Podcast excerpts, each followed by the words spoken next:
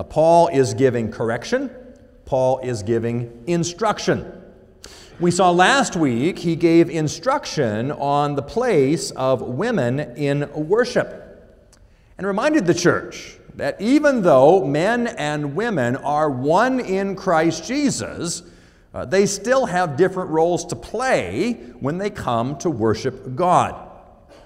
Tonight, we look at this text, verse 17 to the end of the chapter, and children, this text might sound a little bit familiar to you because this is the text that we use when we read the form for coming to the Lord's table. The form in the back of the praise book quotes 1 Corinthians chapter 11, and we hear those words again and again. Now, there's something nice about preaching a sermon on a text that is very familiar, but there's also something challenging about that because sometimes, sometimes, our understanding of what the text says maybe isn't exactly what is in the text. We saw some of that last week. A text that appeared to be about one thing was actually about something else. There's a little bit of that going on in this second half of chapter 11, talking about the importance of examining ourselves before coming to the table of the Lord. Historically, liturgically, that has been really the heart of this text. Doing a careful self examination before we come to the table of the Lord. And to be sure, we should do a self examination before coming to the table of the Lord. I'm just not absolutely convinced that's really Paul's point in this text. That the point Paul wants to get across is you need to examine yourself before coming to the table. Because there were problems going on in Corinth related to them coming to the table. But Paul is actually dealing with a deeper issue. Not just difficulties at the table, but those difficulties were a manifestation of a lack of love within the body of Christ. And I believe that's what Paul wants to get across to them is as you come to the table of the Lord, this should be a manifestation of your love for each other. But instead, it's become a point of contention. So we're going to look at this text this evening Paul's encouragement to the church to, to avoid the divisions within them, to avoid the lack of unity, and to gather together as a body, as the body of Christ, when they come to the table of the Lord. What was going on in Corinth? Verse 17. In the following instructions, I do not commend you, because when you come together, it is not for the better, but for the worse. So they were going to gather together for the Lord's Supper, but it wasn't for their benefit, Paul says. It's actually making things worse among you. Verse 18 For in the first place, when you come together as a church, I hear that there are divisions among you. Now, we looked a number of weeks, I guess almost months ago now, when Paul talked earlier about divisions in the church. Some say, uh, I follow Paul, I follow Apollos, I follow Christ. Those are not the divisions he's talking about here. The divisions he's talking about here that are manifesting themselves in the church are divisions, social economic divisions that were in the world now manifesting themselves as they come to the table of the Lord. Go on to verse 20. When you come together, it is not the Lord's Supper that you eat. He says, You're doing it so badly, you can't even call it the Lord's Supper.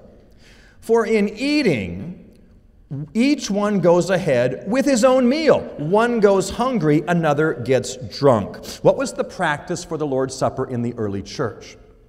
The Lord's Supper was often held in the context of a broader meal, sometimes referred to as the love feast.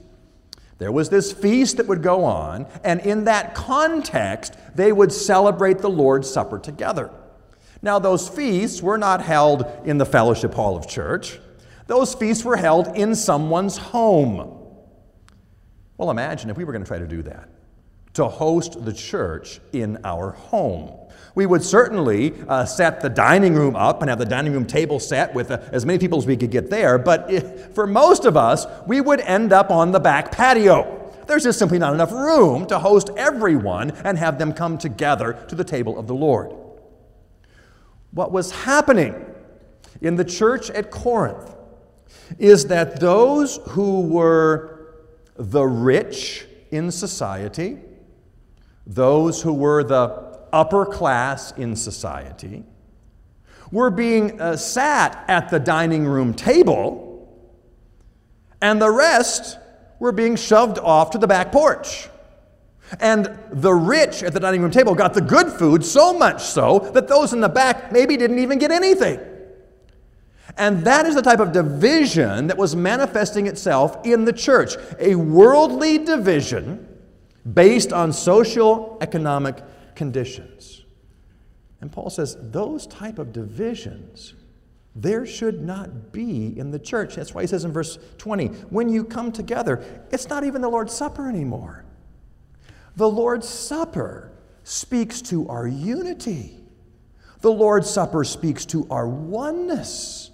The Lord's Supper speaks about how we have all been welcomed to the table of the Lord. You've made it a place for divisions, divisions at the table. And so that's the, the, the condition, the problem that Paul is addressing in this part of the letter. He's going to correct them by reminding them of the true nature of the supper. Verse 23 For I received from the Lord what I also delivered to you that the Lord Jesus, on the night when he was betrayed, took bread. When he had given thanks, he broke it and said, This is my body, which is for you. Do this in remembrance of me. Paul reminds them the supper is about Christ. It is done in remembrance of Him. They had made the supper a statement about who they were. If they were rich enough, if they were high class enough, they could sit in the dining room, but the rest were outside on the back porch. The supper became about them. And Paul says, No. No, the supper is not about you. The supper is about Jesus Christ and what he has done. And what is it he has done? Jesus Christ, who was the eternal Son of God, remaining co equal with God, humbled himself and came down to earth. The Lord Jesus humbled himself, although he had all the riches of eternity, humbled himself and gave up his life for you. He reminds in the table, it's not about who you are. The table is about who Christ is and what he has done. We'd have to reflect on that ourselves when we come to the table of the Lord.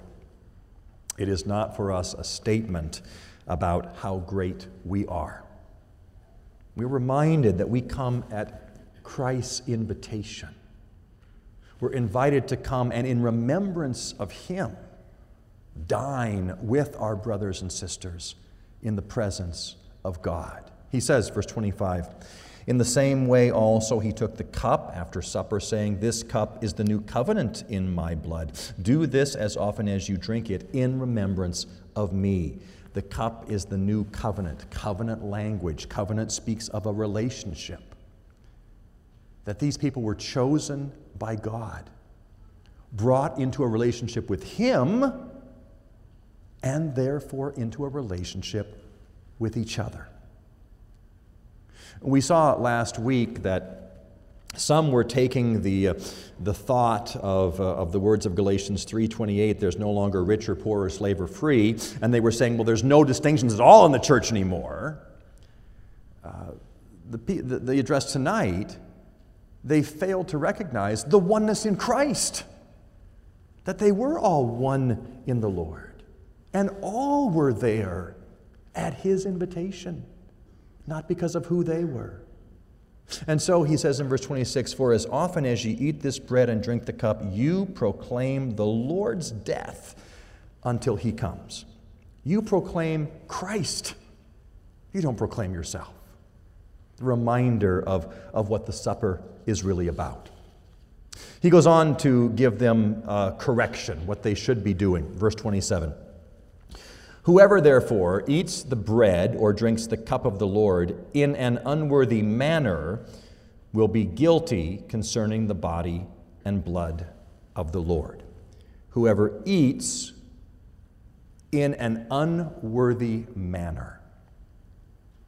Now, this phrase has been taken historically in the church, in Reformed churches not, not to speak about eating or drinking in an unworthy manner, but being an unworthy person.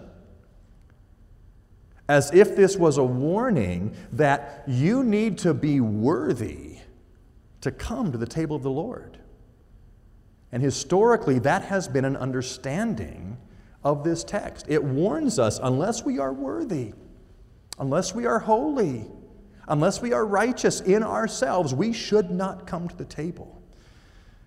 I recall uh, one of the churches that I served, a, uh, a couple joined us who came from a church that held that position. You had to be worthy to come to the table. And then they came to our church, and we explained to them that they were welcome to the table of the Lord. They were welcome to come, not because of a worthiness in them, but they were welcome there because of what Christ had done for them. And it, it was as if as if their eyes were open and they could come and celebrate now. The table wasn't for somebody else. So I say when it talks about eating in an unworthy manner, it's not an unworthy person. If that was the case, none of us could come. If we had to be worthy in ourselves, righteous in ourselves, good enough in ourselves to come to the table, none of us would be there.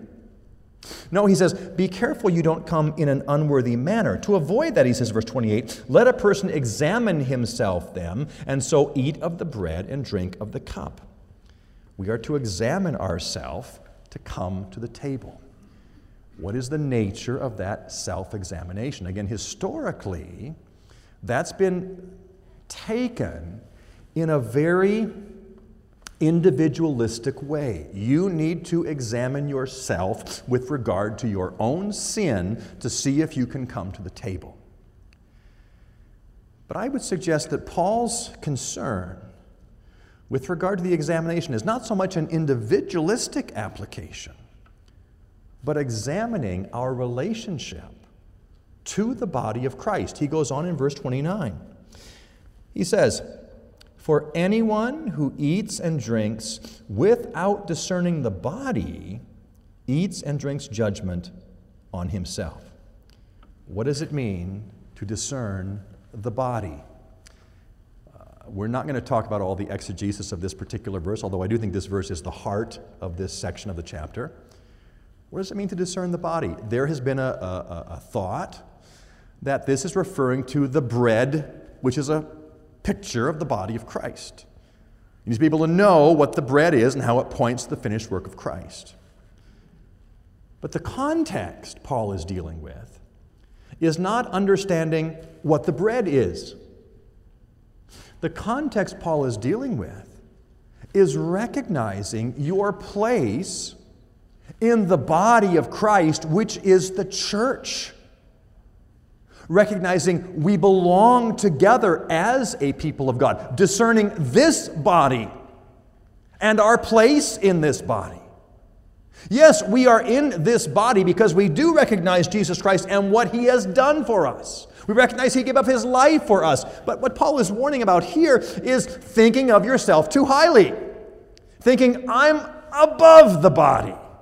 I deserve to be at the dining room table and not caring about what happens to the rest. That's, that's Paul's warning, his corrective in 1 Corinthians chapter 11.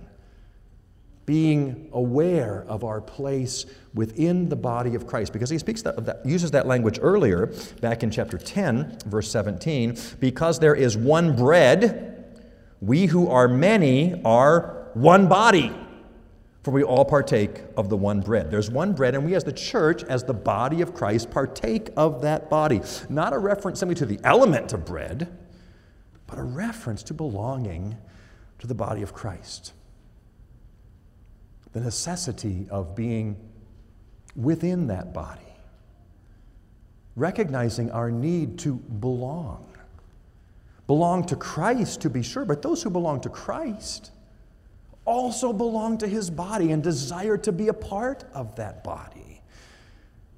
Paul says, yes, we must be very, very careful not to think of ourselves more highly than we ought. The supper's not about us, it's about Christ and what he has done for us. How he came and gave his life up for his own, and how he continues to call out to put our faith and our hope and our trust in him. The supper calls out to us look what Christ has done and your need to be a part of the body of Christ, to come and partake of this glorious meal. And it was so important. It was so important. Paul says in verse 30 That is why many of you are weak and ill, and some have died. There was judgment upon the body because they failed to properly discern the body and their place in the body. It was not that, that they. Uh, they would simply examine themselves individually, but am I actively engaged as a part of the body of Christ? Do I care about the church? Do I care about others around me? He says that's what happens when we do things that way. When we come together, it's not for the worse, but it will be for the better. There'll be blessings that result when we wait for each other. Verse 33 So then, my brothers, when you come together to eat, wait for one another. If anyone's hungry, let him eat at home. So when you come together, it will not be for judgment. Yes, they could have a meal in their own homes ahead of time if they wanted. That was fine. He's not saying don't enjoy the things God's given to you. But when you come together as a body, recognize you're a part of that body. Be willing to take a lesser place. Don't think that you need to be the one at the dining room table. Consider others better than yourself. Care about them more than you care about getting what you want. Because that's exactly what Christ did. He cared more about, about following his Father's will.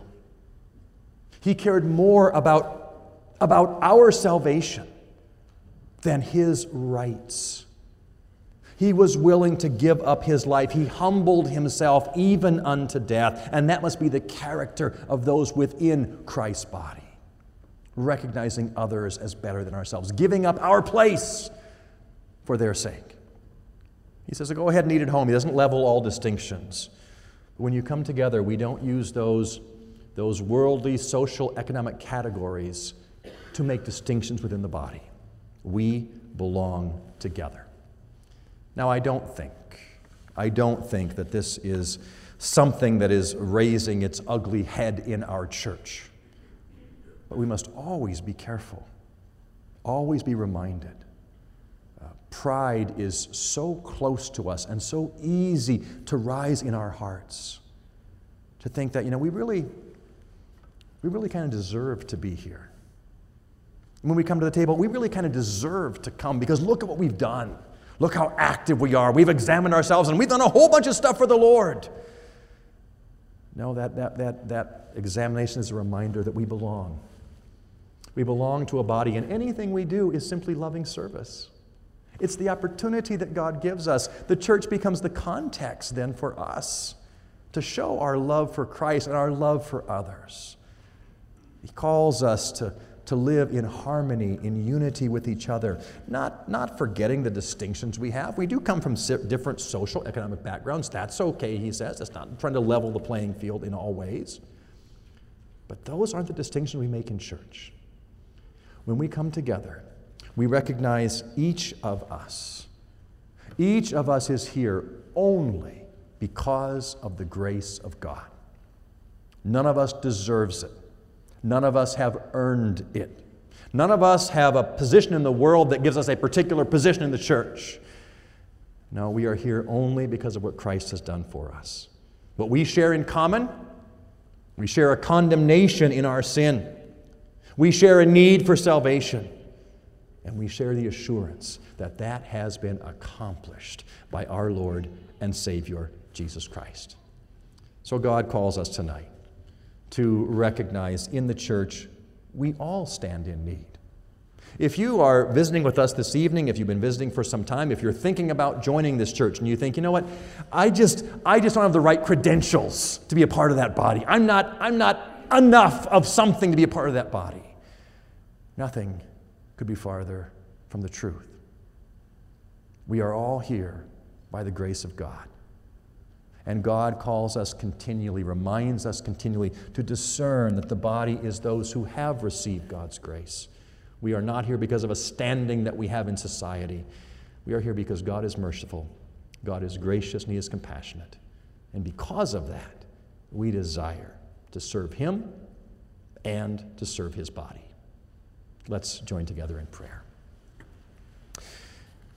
Lord our God, we do thank you for your holy word, a word that does give us instruction, a word that has been used historically, liturgically in our worship. And help us always, Lord God, to be clear as we look at your text, the text you've given to us, to be careful in our study, to learn the truths you've given to us there. We praise you. We thank you for calling us into this body of Christ, not because of who we are, not because of anything in ourselves, not because of our standing in the community. We confess we are fallen sinners in need of a Savior and you sent your Son, Jesus Christ, to be that Savior. Oh, Lord God, may that give us joy. May that give us a desire to gather together with your people, to be active members of the body, and to serve those in the body around us. To discern that this is a body brought together by you, to be used by you for your glory. Hear us, we pray, for Jesus' sake. Amen. We turn to